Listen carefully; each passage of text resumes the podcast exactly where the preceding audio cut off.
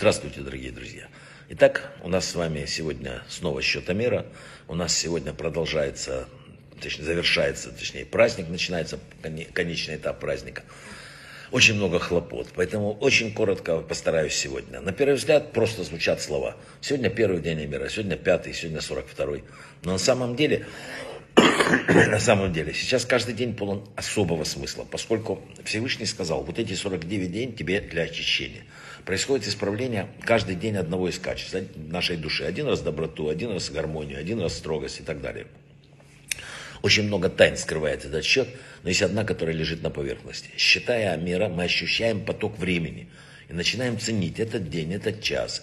И просим, чтобы Всевышний помог нам наполнить его святостью, красотой, а он просит об этом нас. И вот эти два желания, когда сталкиваются, получается то, что получается. Считая новый день, мы строим себе такой маленький дворец новенький, где ему, э, Бога мы можем пригласить именно сегодня, в этот день, к себе в дом. А он э, смотрит, насколько этот дом соответствует тому, где он может находиться. Надо помнить, что действия Всевышнего всегда имеют цель, поэтому цель этих дней, он поручил нам особую заботу. Выхватить вот из потока времени эту каплю этого дня, наполнить ее добрыми делами, каким-то еще одну заповедь, еще одно хорошее дело, еще один человек, которому мы протянули руки помощи, и вот тогда рождается вот эта картина, к которой мы и стремимся. Сегодня у нас ход Хеседа, сфера ход в Хеседе. Отбросив все глубины, э, скажем так, это день, когда тренируют умение благодарить, развивает себе понимание важности благодарности в этом мире. Не случайно еврейский день начинается всегда с благодарности. Человек, когда встает, он должен сразу что? Просыпается сказать, что благодарю тебя, владыка э, вечный и живой, за то, что ты по милости своей вернул мне душу. Оп, и так день начался с благодарности. На этом строится весь день. Числовое значение гематрия слова «благодарю» равно гематрии основания. Поэтому первая благодарность служит основанием для построения всего дня. Это правило в отношениях с Богом действует также и в наших отношениях с людьми.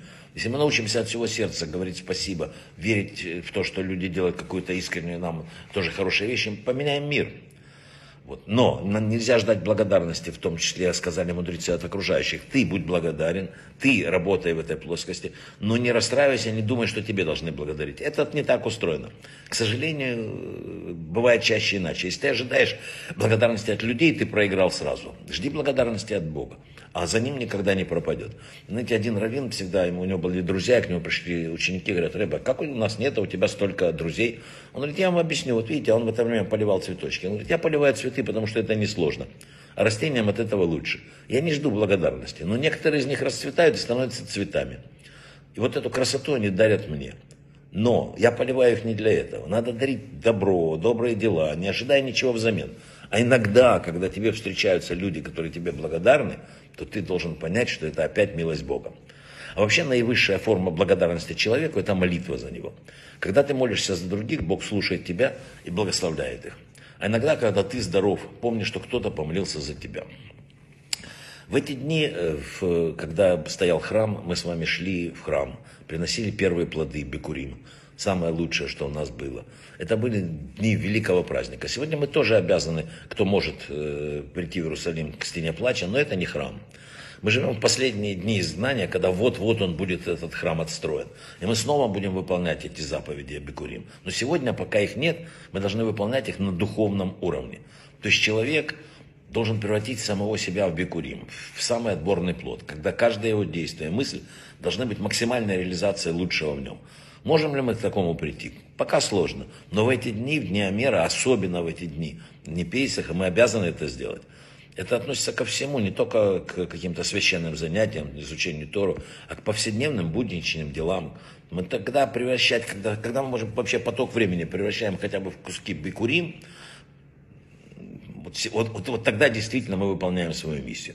И поэтому, пока сегодня еще не пришло освобождение, каждый из нас, исполняя эту заповедь в духовном ее аспекте, должен относиться к любому действию, как будто он входит в храм. Представьте себе, что сегодня вы входите в храм. И проведите день так, чтобы в храм вас пустили. Считая дни, потрясающие, вот я хочу, чтобы думали слова, которые сказал большой-большой мудрец. Считая дни, мы творим время. Нельзя быть пассивным пассажиром в курьерском поезде времени. Мы должны сами строить нашу жизнь, превращать время в реальность. Пассивно вот дрейфовать по времени приведет к тому, что наша жизнь просто неумолимо разрушается. И наоборот, когда мы строим жизнь по кирпичикам, сознательно, активно, создавая атмосферу святости, время разрушает границы и появляется вечность. И мы сливаемся с этим. У нас есть возможность сегодня прикоснуться к вечности именно в эти дни. Хорошего праздника, брахава от слаха, всего самого-самого лучшего. И пусть вот э, хотя бы оставшиеся дни праздника каждый из нас попробует сделать из себя бикурим, лучшее проявив то, что в нем есть. Это, ну, очень много нам даст, очень много поможет. Сейчас кто-то желает, чтобы прекратилась война, кто-то хочет э, вернуться домой, кто-то хочет еще то. Все это возможно, но только тогда, когда мы сами очистим то время, которое сегодня в наших руках. Пейсах Самех.